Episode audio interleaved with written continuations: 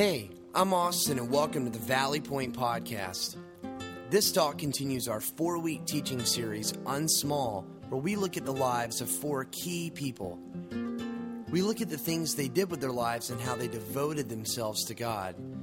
The funny thing is, even though some things we do might seem insignificant and very small, what we discover is that they can actually have huge eternal impact on our lives and the lives of others. So join us this week as we look at the life of Abigail.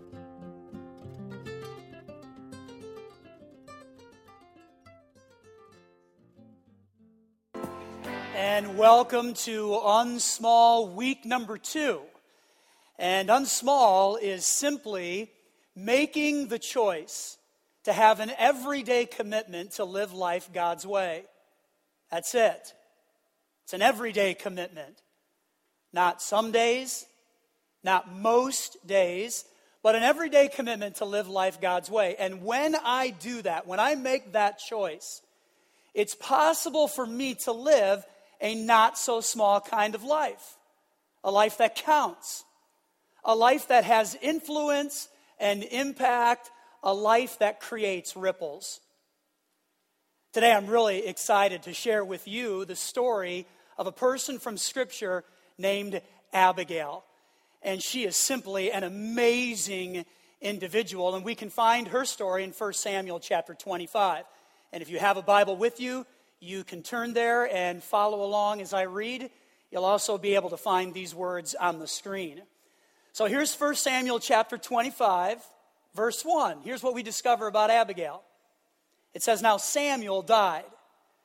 Samuel was a leader, he was a respected person in the nation of Israel. And so he's passed, and all Israel has gathered for his funeral. And they buried him at his house in Ramah. And then David moved down to the wilderness of Maon. And there was a wealthy man from Maon who owned property near the town of Carmel. And here's what he had he had 3,000 sheep and 1,000 goats, and it was sheep shearing time. This man's name was Nabal, and his wife Abigail was a sensible and beautiful woman. But Nabal, a descendant of Caleb, was crude and mean in all of his dealings. So here's what we know about Abigail. First of all, she's a woman. And that seems kind of obvious, but it's really interesting that in this particular paragraph, that David, the one who is the anointed future king of Israel, is not the hero in the story. It's not about David at all. It's actually about Abigail. She is the hero in the story, and God uses her life to avert a national tragedy in the nation of Israel. She's an incredible person. Here's what else we know about Abigail she's a married woman, and she married a guy named Nabal, who is described as being very rich. So he's got sheep and he's got animals and he's got other possessions, and he's really an influential person where he lives. He's a wealthy man. Scripture also tells us this about Nabal he was mean and crabby as well. He was an invidious type of character. Abigail basically married a creep. Not sure why, but that's part of the story. That's what she did. Well, there's something else that we discover about Abigail, and that is she's sensible, which basically means that she had good understanding. She was an intelligent person, and she was known for being correct. And scripture also throws in there that she's a beautiful person. So we've got really an amazing individual who is smart and intelligent and beautiful. And there's no doubt that when Abigail walked into the room, she was the smartest person there because she had the ability to influence people. She's amazing. But none of those things are what gave Abigail an unsmall kind of life filled with influence and impact. They're all good things, but it's not what gave her an unsmall kind of life. Here's the trait that gave Abigail an unsmall life she wasn't afraid to challenge others. She wasn't afraid to look at someone and say, No, You can't do that. You can't go there. I see where this is heading for you. And I'm here with my good sense to help protect you from this. And I don't want you to walk down this path. You can't do this. And so I'm going to challenge your thinking on this. That's Abigail. And that's what gave her a life of impact. So here's our big idea for today. Here's kind of the whole thing be willing to help people get back on the right path. Just be willing to do that. Be willing to help people get back on the right path. We actually see this outlined for us in Scripture where we're challenged to do this. It's actually in Galatians chapter 6, verse 1. And here's what it says to us in terms of helping people get back on the right path. Verse 1 Dear brothers and sisters, if another believer is overcome by some sin, and that word overcome there is fascinating because it speaks of being devoured or eaten alive, or there's just a lot of intense pressure here. All right, so think about this. If you find a brother, a friend, a sister, whatever you want to call them, if you find this individual and there is an intense amount of pressure in their life to give in to something, and they're being devoured by some sin, you who are godly should gently and humbly help that person back onto the right path. See, there is a sense here where our own godliness, so you got to personalize this because it's not just about Abigail and something that happened thousands of years ago. We have to personalize this. So there is a real sense where our own godliness is attached to our willingness to humbly and gently help people get back on the right path. And Abigail got this. I mean, she just understood it. The light came on, and it's what gave her a not so small kind of life. Now, there's a lot more to the story of Abigail that I want you to see. So, check this out. Let's watch it together.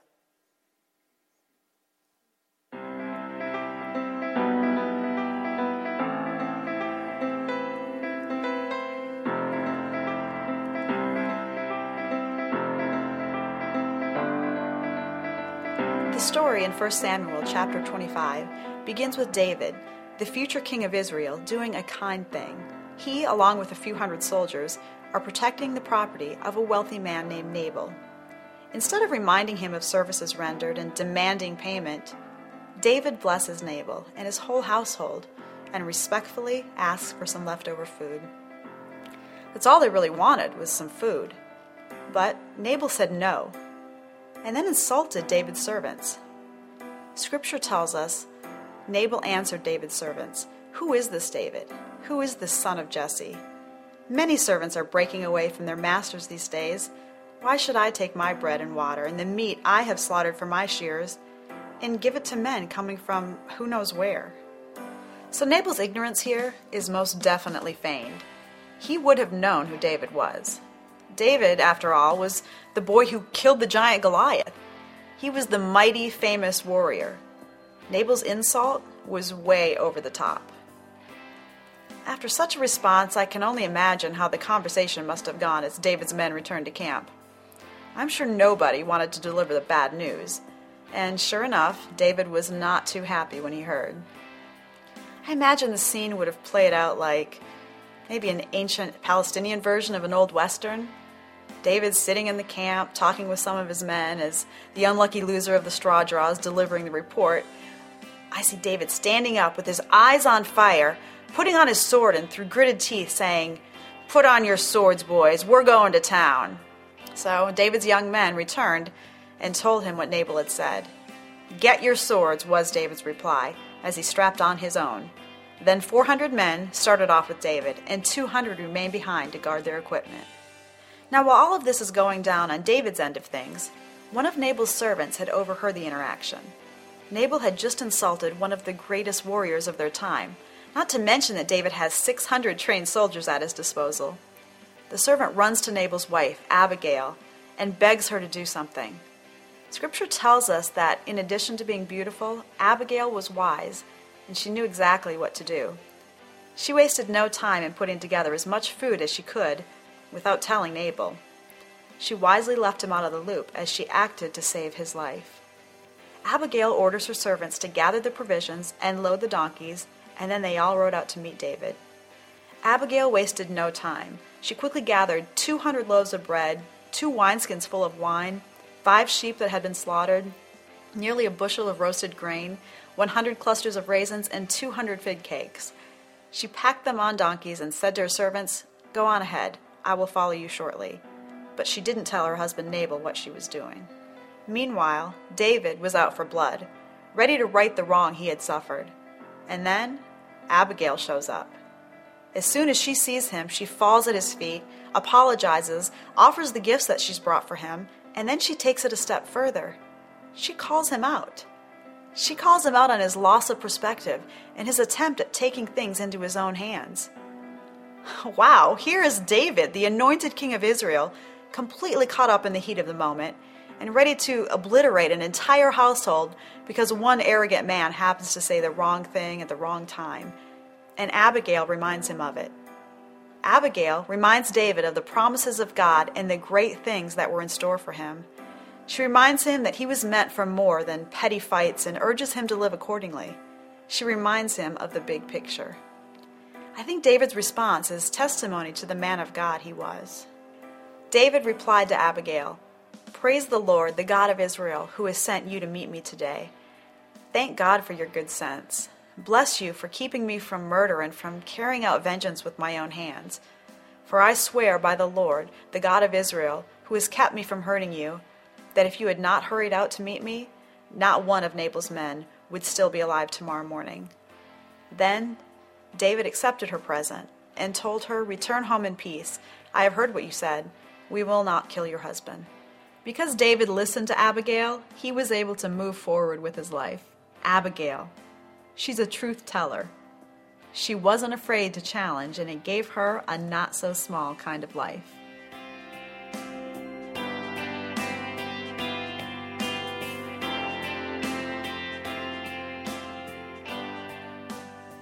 That's the life of Abigail. And that's the type of impact that she had. But I think we've got to ask the question what if she never does that? I mean, what if she never confronts? What if she never challenges? Like, David, you're going to be the future king of Israel. You're a smart individual. Let's just look at the situation. It is what it is. You'll be able to figure it out. Something will happen here, and I'll just try to stay out of the way. What if she never confronts David? What would have happened to David? And what happens to the people in our lives when we kind of choose to just leave them alone and not challenge them? Well, here's what would have happened to David. First of all, he would have had a blemish on his record, a pretty significant blemish. Here's Abigail speaking again in verse 31. She says, David, don't let this be a blemish on your record. You see that word blemish? This word is that of tottering or staggering or stumbling. That's what it means. And so if David follows through on this, he, had, uh, he just has a huge stumble on his record. And it's not that David is a perfect individual. He's certainly not stagger free, but there really is no stumble in his life to this point. There is no major catastrophe there. He's basically waiting to become the king of Israel. And God uses Abigail to help him avert doing something terrible that would have absolutely ruined his life and put a huge blemish on his record. Here's what else would have happened to David. Not only would have he had a blemish on his record, but he also would have a staggering burden on his conscience. The rest of 31 says, Then your conscience, David, won't have to bear the staggering burden of needless bloodshed and vengeance. And so the idea here is that in his inner man, on the inside, if he follows through on this, he would have been ruined. He would have been nothing. So think about this for a moment because it's kind of valuable. If Abigail doesn't do this, if Abigail never gets next to David, then he's ruined on the outside. I mean, he's got a public blemish. He's committed murder and he's got a significant problem. So he's ruined on the outside, but not only is he ruined on the outside, he's also kind of ruined on the inside because he has this conscience that he has to live with forever. And Abigail comes along and stops all of this. You know, I think sometimes we ignore people who are in danger. I mean, we do. We just kind of ignore them and we ignore our friends who are about to walk into something crazy that could potentially ruin their lives, all in an effort to kind of give them some space to figure it out on their own. Like, I won't bother you, you just figure it out. But is it possible that in an effort to let people figure out their own issues and their own problems, that we actually contribute to giving them a staggering burden? See, gently and humbly helping people get back on the right path is about casting a new vision. It's about restoring, it's about keeping people from sin. So let's ask this question Why not? I mean, why don't we do more of this? Why don't we challenge each other a bit more? Why don't we act like Abigail? I think there's probably a couple of legitimate reasons why we don't do this. First of all, most of us don't really like confrontation. I mean, let's just keep it real. This is not a fun thing to do necessarily. It's not always enjoyable. And the reason it's not enjoyable is because we fear that we're going to lose the relationship. I mean, if I confront, if I challenge, then I will no longer have a friend. I'm going to lose out. What I've discovered, though, is that by not confronting, you tend to lose the relationship anyway because people start moving in different circles. Dietrich Bonhoeffer, a theologian, says it this way Nothing can be more cruel than the leniency which abandons others to their sin. And nothing can be more compassionate than the severe reprimand which calls another Christian in one's community back from the path of sin. See, confrontation has this amazing potential to restore people. And isn't that what this is about at the end of the day? It's about restoring relationships. Well, here's another reason we don't act like Abigail. I think it's because we think people can figure out their problems on their own. Like they're going to get at some point, if I continue down this path, I'm going to walk off a cliff and it's going to be a really bad day for me. People will get that, they'll understand that. So let's just let them figure that all out on their own. I think here's the reality people can't always figure that out on their own. And here's why it's because we have this amazing ability, an astounding ability to deceive ourselves. We do. I know I do it all the time. I had somebody a couple of weeks ago come to me and say, You know, you're kind of a bit defensive occasionally. I'm like, what? I'm not defensive. Here's the eight ways I am not a defensive person. And immediately I knew, oh my goodness, I've deceived myself. I really am. And I think this is an issue for all of us. We have this astounding ability to deceive ourselves. Have you ever wondered why it seems like people can't fix themselves? Like, why can't they just change their harmful behavior? Everybody else can see it. I mean, everybody else sees the food on their face and the stuff stuck between their teeth. Why can't they look in a mirror? Why can't they figure this stuff out? It's actually because of something called cognitive dissonance, which is an interesting phrase. Cognitive means judgment and reasoning, so it's a mental thing that's happening. And dissonance means a harsh sound or a discord. And so, if you have cognitive dissonance rolling around, there are judgments being made, there's reasoning happening in your mind, and when there is a harsh sound or disharmony, all of a sudden we have a problem in our mind. See, cognitive dissonance is this uncomfortable feeling that comes when we hold two contradictory ideas at the same time. And at some point, we have to figure that out because we don't like feeling bad about who we are and what we do. And so we have to work through this. And we begin to sometimes justify what we're thinking about. Here's an example. At another church I worked at before I came here to Valley Point, I had a really good friend, just a, an amazing individual, and he got who I was, and I got him, and our families did stuff together. We went out to eat, and we hung out. We served on the worship team together. He was just a really, really good friend, and I benefited from my time with him. He spoke truth into my life, and I tried to do the same for him. It was just a great friendship. Really enjoyed my time with him. And then, over a period of about six months, I began to notice some things in his life, some choices that he was starting to make. And he really couldn't see where that was going to take him. And I could potentially see that he was about to blow up his family. And because of some of the choices that he was making, he'd probably lose his job as well and destroy other relationships in his life. And so I didn't necessarily want to do this because, again, I didn't want to lose the relationship, but I thought maybe God has placed me right here in his life so that I can help him see that he's about to walk off a cliff and just destroy his life. And so I got with him several times and said, Hey, this is what I see. You're kind of walking this way. You're moving in this direction. And I think if you continue this pattern, you're going to ruin your family and you're going to lose your job and you're going to lose out on a lot of other key relationships in life. And I don't think you want that. And I know God doesn't want that for you. And I don't want that for you. And as I'm having these conversations with him, you could just see the tension in his mind as he's trying to balance some contradictory ideas and behaviors. Unfortunately, that story didn't turn out so well. And not all of them do.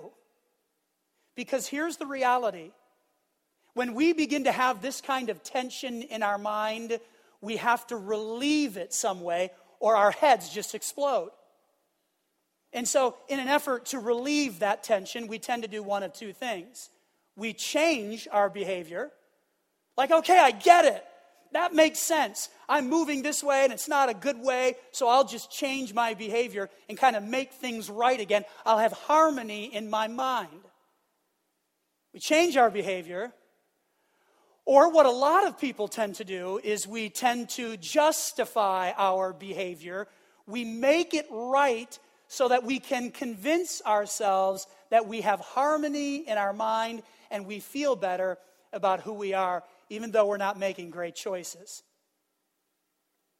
It's actually a writer in Scripture who talks about cognitive dissonance, this battle in our minds. But he doesn't call it that, he just calls it sin. We find this in Romans chapter 7, verse 21. I have discovered this principle of life that what I want to do what is right, I inevitably do what is wrong. I love God's law with all my heart. I mean, I really do. I just love it. I'm crazy about it. But there is another power within me that is at war with my mind. This power makes me a slave to the sin that is still within me. Oh, what a miserable person that I am. And quite honestly, that sounds depressing. Because here's a writer of Scripture. I mean, he's close to God, he should get it. And if he's got all of this tension in his mind and comes to the conclusion that I'm just a miserable person, what about us? Is there any hope at all? And here's what's amazing. And get this this is where the church helps, and helps in a significant way because it is a community of people who are doing life together, who are holding each other accountable. And that's why this is a big deal. And that's why this is important. And that's why we need this. We need Valley Point to be filled with real community where we hold each other accountable. And sometimes here's what that means it means we have to challenge, we have to confront. And we've got to be like Abigail and get next to people and say, You're about to step in a huge mess, and I want to help you avoid all of that. See, our strategy here at Valley Point is pointing people to real relationships that inspire real significance. And one of the ways that we can have real relationships with people is when we decide to humbly and gently help others get back on the right path. That's real. And when that happens, we've got a shot at real significance as well. So I want to go back to Abigail for a few moments and tell you about how this story concludes. So, back in 1 Samuel chapter 25, verse 36, this is kind of interesting. When Abigail arrived home, so after all of the confronting and she drops off all of this food and she gives David and his men something to eat, she comes back. She found that Nabal was throwing a big party and was celebrating like a king. He was very drunk. So she didn't tell him anything about her meeting with David until dawn the next day. She's sensible. Remember, she's a smart woman. So in the morning, when Nabal was sober, his wife told him what had happened. As a result, he had a stroke and he lay paralyzed on his bed like a stone. About 10 days later, the Lord struck him and he died. And that's the end of Nabal. So Abigail comes home and she finds her husband throwing a St. Patrick's Day party. I mean, they're not Irish, but you know, it's a big party, and Nabal is drunk, he's toast, he's out of his mind. And so Abigail says, All right, we'll just talk tomorrow. And so Abigail comes in, and there's a very interesting play on words here. The author kind of uses a word for wine or wine skins that is the word Nebel. And so he basically suggests that Nabal was Nebel. And when the wine went out of him, there was nothing left to him as a man. I mean, he's just gone, and there was nothing to him at all, and he just dies. It's kind of crazy. This is Abigail. So, what I want to do is, I want to give you some takeaways as we think about her crazy life and the choice that she made to challenge other people. First of all, get a truth teller in your life. That's what you need to do. Get a truth teller in your life. See, I think every single person in this room needs at least one individual who will speak the truth without holding anything back. They'll do that gently and humbly, but they will speak the truth. And we kind of push away from that. We don't always like that. And I think the reason we don't like that is because we fear what we might discover about ourselves. Well, maybe the thing we'll discover if we invite a truth teller into our life is that they're going to help us avoid complete disaster. I think we all want that. We all want to avoid that. So get a truth teller in your life. You know, our problem is that we tend to live in little pseudo communities where everything is nice and filtered and safe, and we don't really speak the truth at all. And so we cluster in these pseudo communities, and this happens in our churches, it happens in our marriages, it happens in our relationships, and it's not real. It's not. So, the only way to avoid a pseudo community is to invite truth tellers into your life and to give them full permission to just humbly and gently, once in a while, push you back onto the right path. So, get a truth teller. Secondly, be a truth teller. I mean, be that person. Sacrifice some of your own comfort to gently and humbly help people. You know, maybe even today, as we've been working through this talk, somebody's on your mind. Somebody maybe that you've kind of avoided and you're hoping that they'll figure it out on their own and that they'll get it. And God is kind of placing them on you right now. Be willing be so willing to sacrifice your own comfort to gently and humbly help them. Don't be afraid. And then, thirdly, use your skills to promote peace. So you've got skills.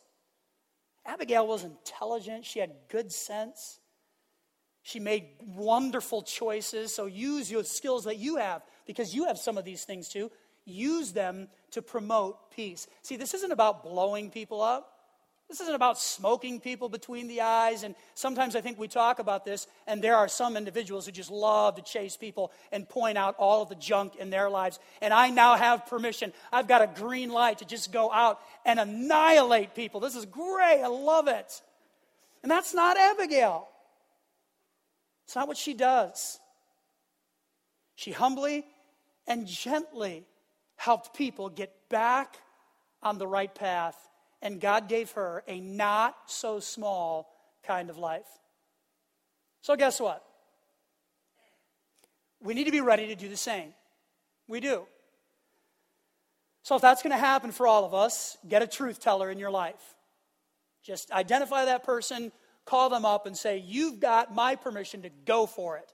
Get a truth teller in your life, be a truth teller, and then use your skills to promote peace and help people get back on the right path. And this, this is what will give us a not so small kind of life a life of influence and impact, a life that will count.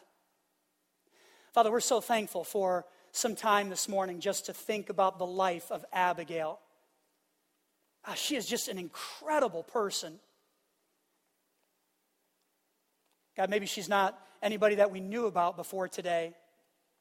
But yet, through her life and through her example, we see that she helped a person that you called a man of God, somebody who had a heart for you, King David. She got next to him and helped him avoid having a huge blemish in his life and a staggering burden on his conscience. God, he would have been ruined if it weren't for Abigail. God, I pray that you'd give me people in my life who will do that. And I pray for everybody here that you'd help them to identify that person who will do that for them as well. God, help us to challenge each other. Help us to be willing to do this and provide accountability right here. This is where the church helps. This is what it's all about. It's about real people living life together, helping us gently and humbly stay on the path that you've marked out for us. So, God, I pray today that you'd use the life and the story of Abigail to really convict us and to challenge us to follow her example and her lead, knowing that this is what you want for us, and it will give us this incredible life, an incredible life of influence and impact. We pray it all in Jesus' name. Amen.